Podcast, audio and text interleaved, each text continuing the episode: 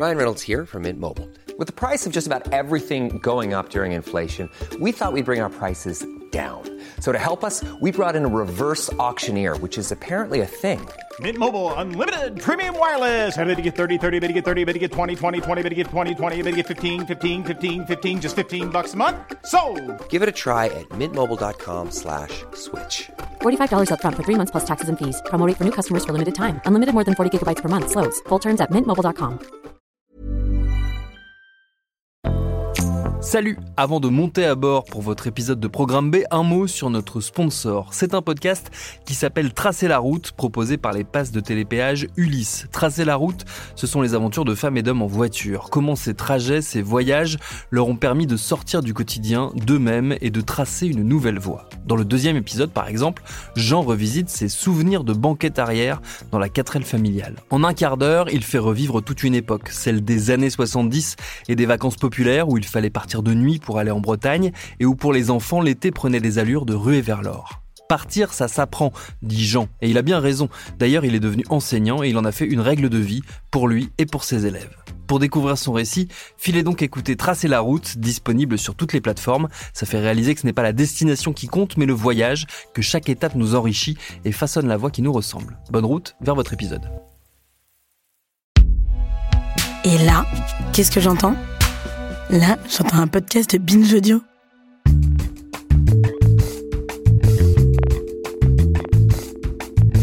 Hier, descente d'une centaine de gardes mobiles et de gendarmes au milieu de trois mille jeunes réunis à Tarnos, au sud de la côte landaise, pour un festival techno. La manifestation se déroule sur un terrain appartenant à l'armée.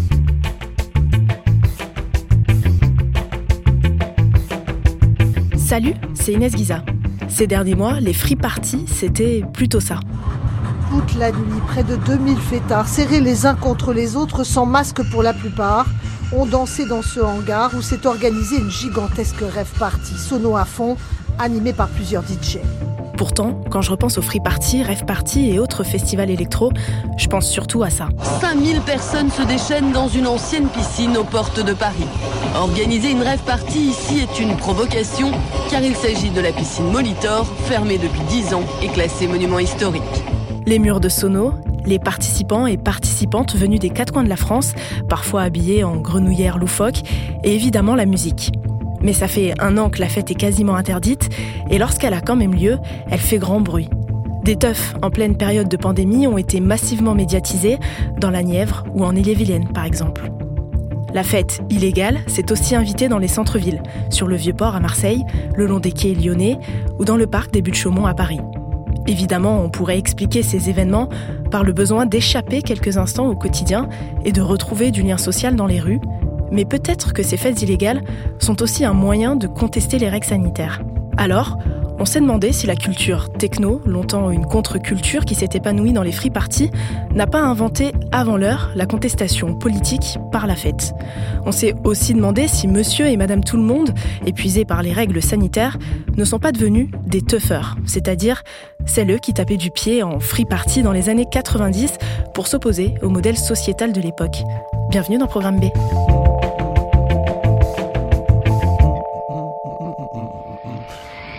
Unité de lieu, une bergerie perdue en pleine Camargue, quelque part entre Arles et les Saintes-Maries-de-la-Mer. Un D C A de la Seconde Guerre mondiale a été réquisitionné pour montrer le chemin. Unité de temps, la nuit. Venue de Londres, la rave, délire en anglais, déferle sur le sud de la France depuis déjà un an. Mais au fait, c'est quoi une rave ? Pour parler fêtes illégales en temps de Covid et free party, j'ai rencontré Tommy Vodkran. Il est D J, producteur, organisateur d'événements et président de l'association Technopole qui promeut les musiques électroniques.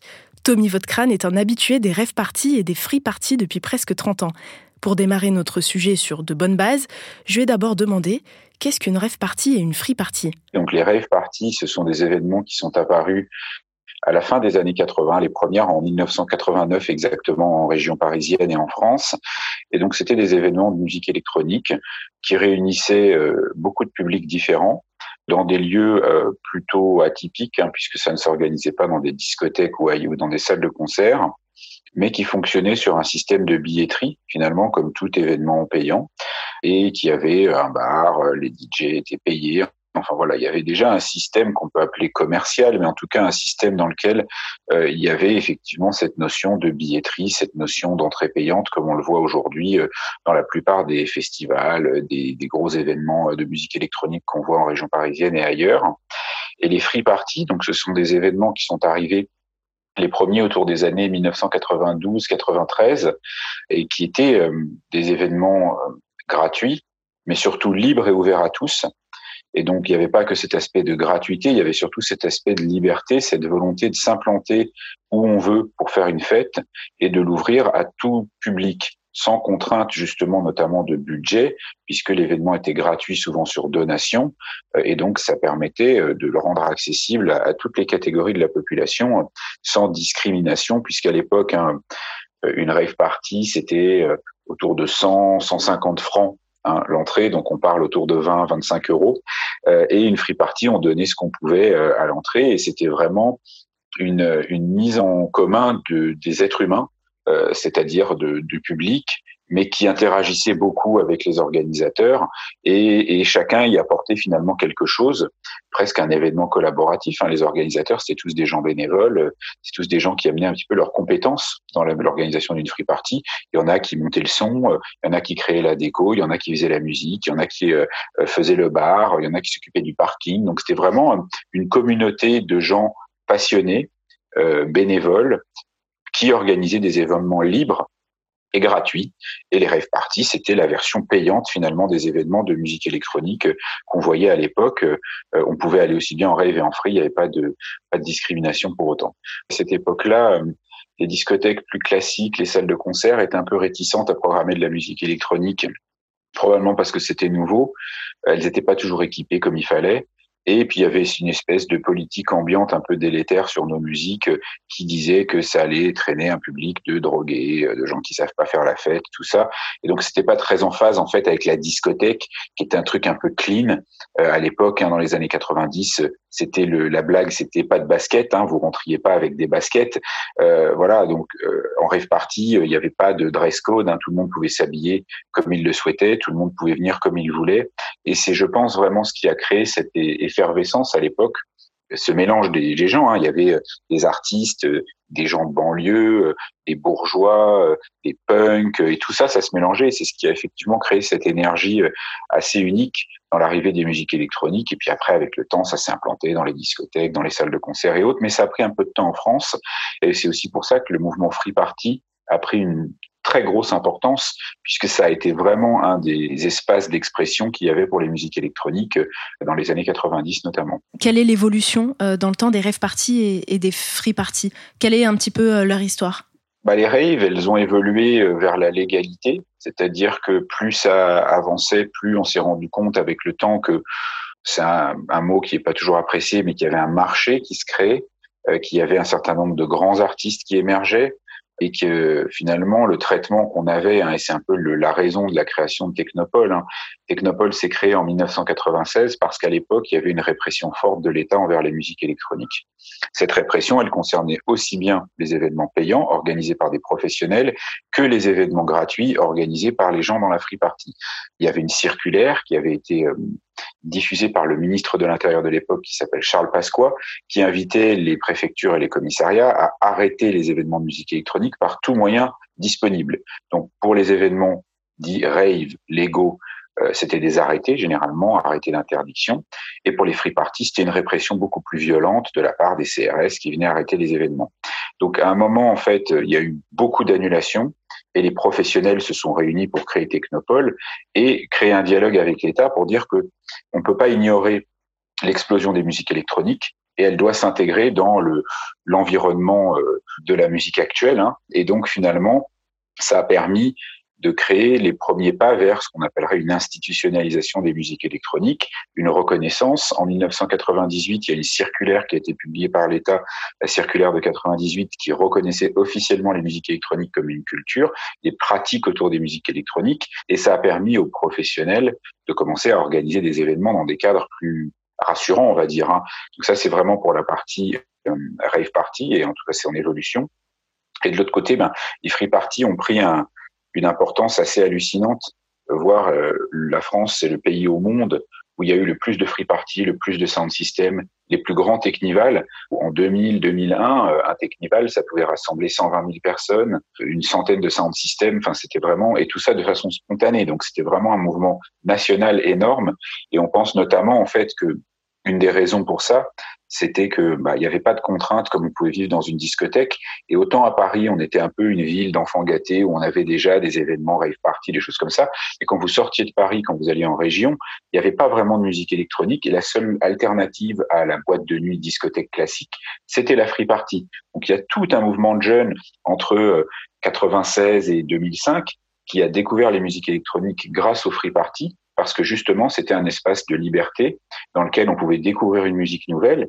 Et puis surtout, bah, on pouvait venir avec ses boissons, on n'était pas obligé de mettre des chaussures pour rentrer, et on pouvait faire la fête jusqu'à midi, alors que généralement, une boîte de nuit, à six heures du matin, tout le monde sort. Et on ne pouvait pas arrêter le mouvement, on ne pouvait pas euh, ignorer une technoparade qui rassemblait des centaines de milliers de jeunes, on ne pouvait pas ignorer l'existence d'un David Guetta, d'un Bob Sinclair, de air, de toute ces, ces, cette French touch. Et donc finalement, c'est avec ce travail de pression permanente sur l'État, mais aussi au niveau local, qu'on a réussi à faire accepter les musiques électroniques. Malheureusement, la free party reste euh, pointée du doigt. Je pense que c'est un petit peu le côté dramatique que veulent y donner euh, les médias et certains élus et certains politiques, alors que quand on regarde dans les faits comment se déroule une free party, ça se déroule très bien, il n'y a pas plus d'accidents qu'ailleurs. On n'est pas dans des espèces de, de trucs un peu bizarres qu'on essaye de nous montrer avec des jeunes qui arrivent la nuit. Enfin bref, c'est, c'est espèce de trucs un peu, un peu flippants pour essayer de faire peur à la ménagère de moins de cinquante ans qui regarde T F un. Mais ça fonctionne plus aujourd'hui parce que finalement, on a quand même un mouvement culturel hein, dans la free party, et c'est une partie intégrante de la musique électronique, et on va en free comme on va en rave, comme on va en festival aujourd'hui.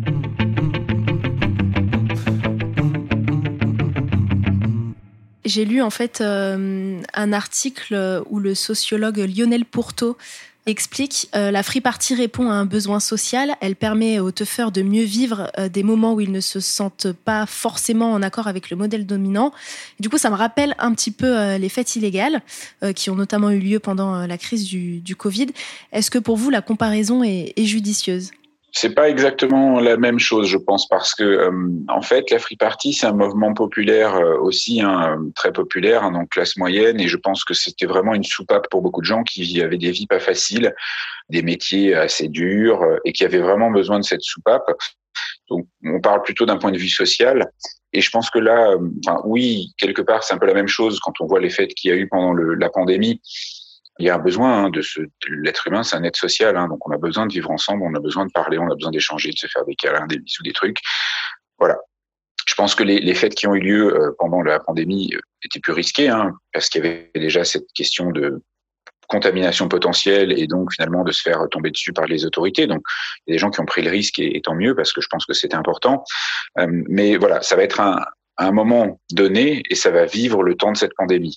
La free party, elle va continuer à exister, et, et ce besoin finalement de, de relâchement total, sans contrainte euh, d'encadrement, euh, bah, je pense qu'il existera toujours, euh, et peut-être plus même après cette pandémie, parce que justement, on aura vécu très difficilement tout ce qui s'est passé là, et puis les gens, ils ont moins d'argent. Enfin, donc, je pense que le modèle, la free party, quand même, il a, il a, il a complètement sa place dans les années à venir, et, et les gens choisiront où ils ont envie d'aller. Mais oui, Lionel Pourteau est a eu beaucoup de réflexions hein, très intéressantes sur ce sujet-là, et, et je le rejoins sur ce qu'il dit. Hein, la free party, ça, ça a permis effectivement, à, c'est une soupape pour toute une.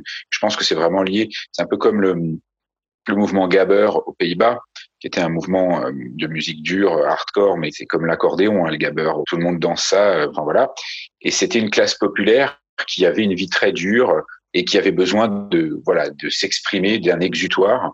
Et je pense que les fêtes gabber, les grandes fêtes que vous avez trouvées euh, aux Pays-Bas euh, sont un peu l'équivalent de la free party en France, avec des codes vestimentaires, avec un engagement aussi politisé, hein, euh, d'être libre, de pas vouloir s'engager euh, dans une direction, euh, de contester une certaine forme de mercantilisation de la société, euh, de capitalisme. Enfin voilà, donc je pense qu'il y a quand même quelque chose d'assez engagé dans la free party. Euh, euh, Qui, qui vient justement de ce fait que ce sont des classes moyennes qui ont des vies difficiles et qui avaient besoin à un moment de se trouver une soupape, et la free party est arrivée comme ça.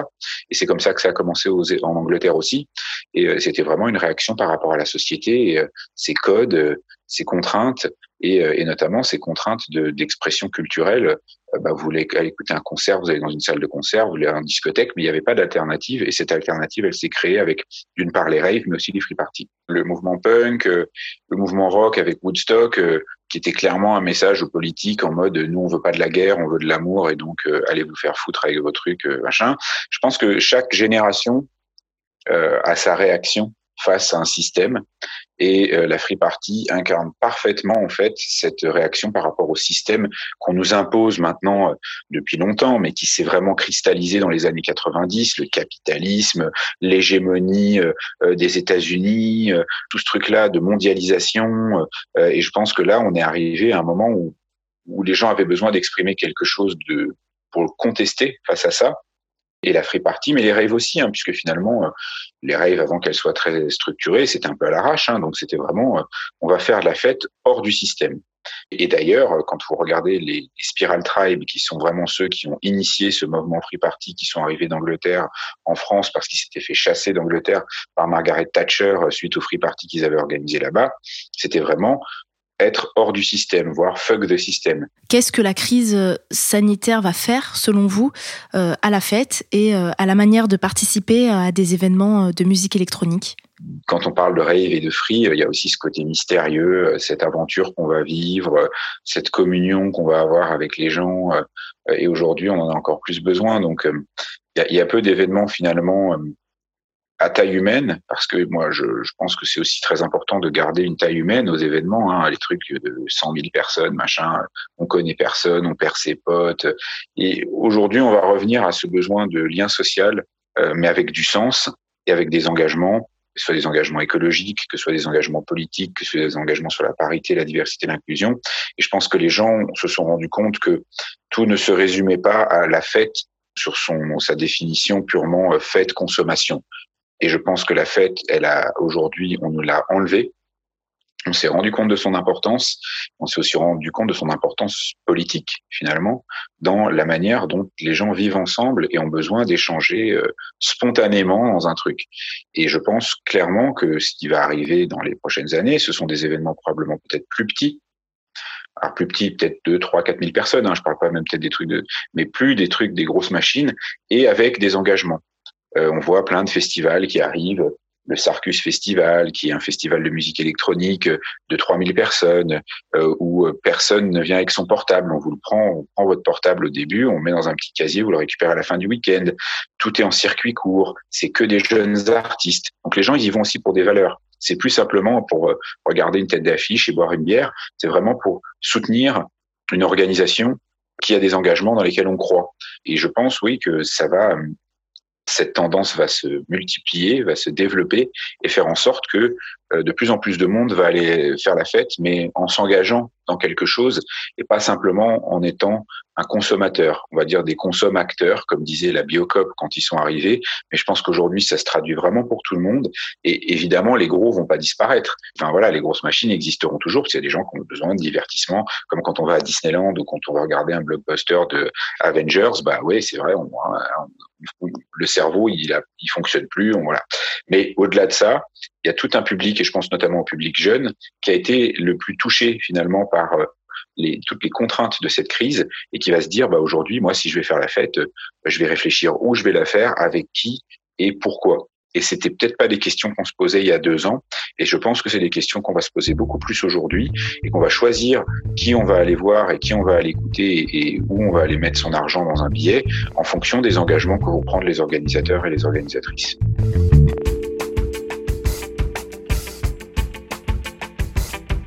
En tout cas, la fête, ça n'est pas pour tout de suite. Même si le gouvernement prévoit une ouverture des bars en terrasse à la mi-mai, le préfet de police de Paris ouvre une enquête contre les personnes responsables de la fête improvisée fin avril au parc des Buttes-Chaumont. Encore un peu de patience, donc. Merci à Tommy Vodkran pour ses réponses. Programme B, c'est un podcast de Binge Audio préparé par Lorraine Bess et réalisé par Mathieu Thévenon. Abonnez-vous sur votre plateforme ou votre appli de podcast préféré pour ne manquer aucun épisode. Instagram, Facebook et Twitter. À demain pour un nouvel épisode.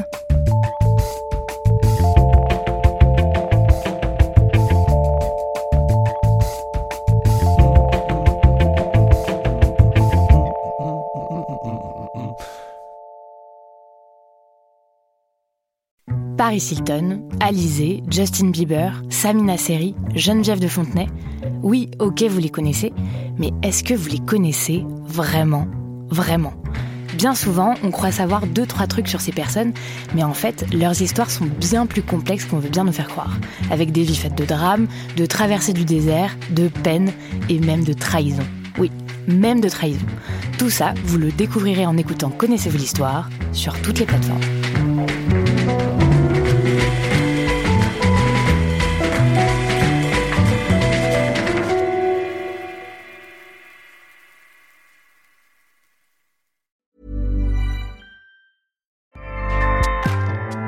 Acast powers the world's best podcasts.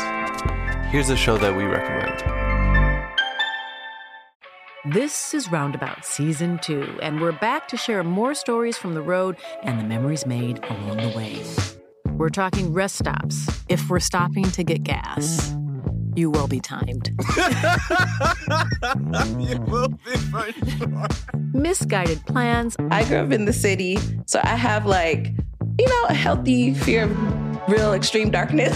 This was like wilderness. A lot of laughs. Y'all weird, but you, yeah, you, you were different. Like, you were real different, bro. I couldn't really put my finger on it. And so much more. Just goes to show that unexpected yeah. things sometimes are the best when it comes to a road trip. Roundabout Season two, presented by Nissan, is live now with new episodes rolling out every Thursday. Listen and subscribe wherever you get your podcasts.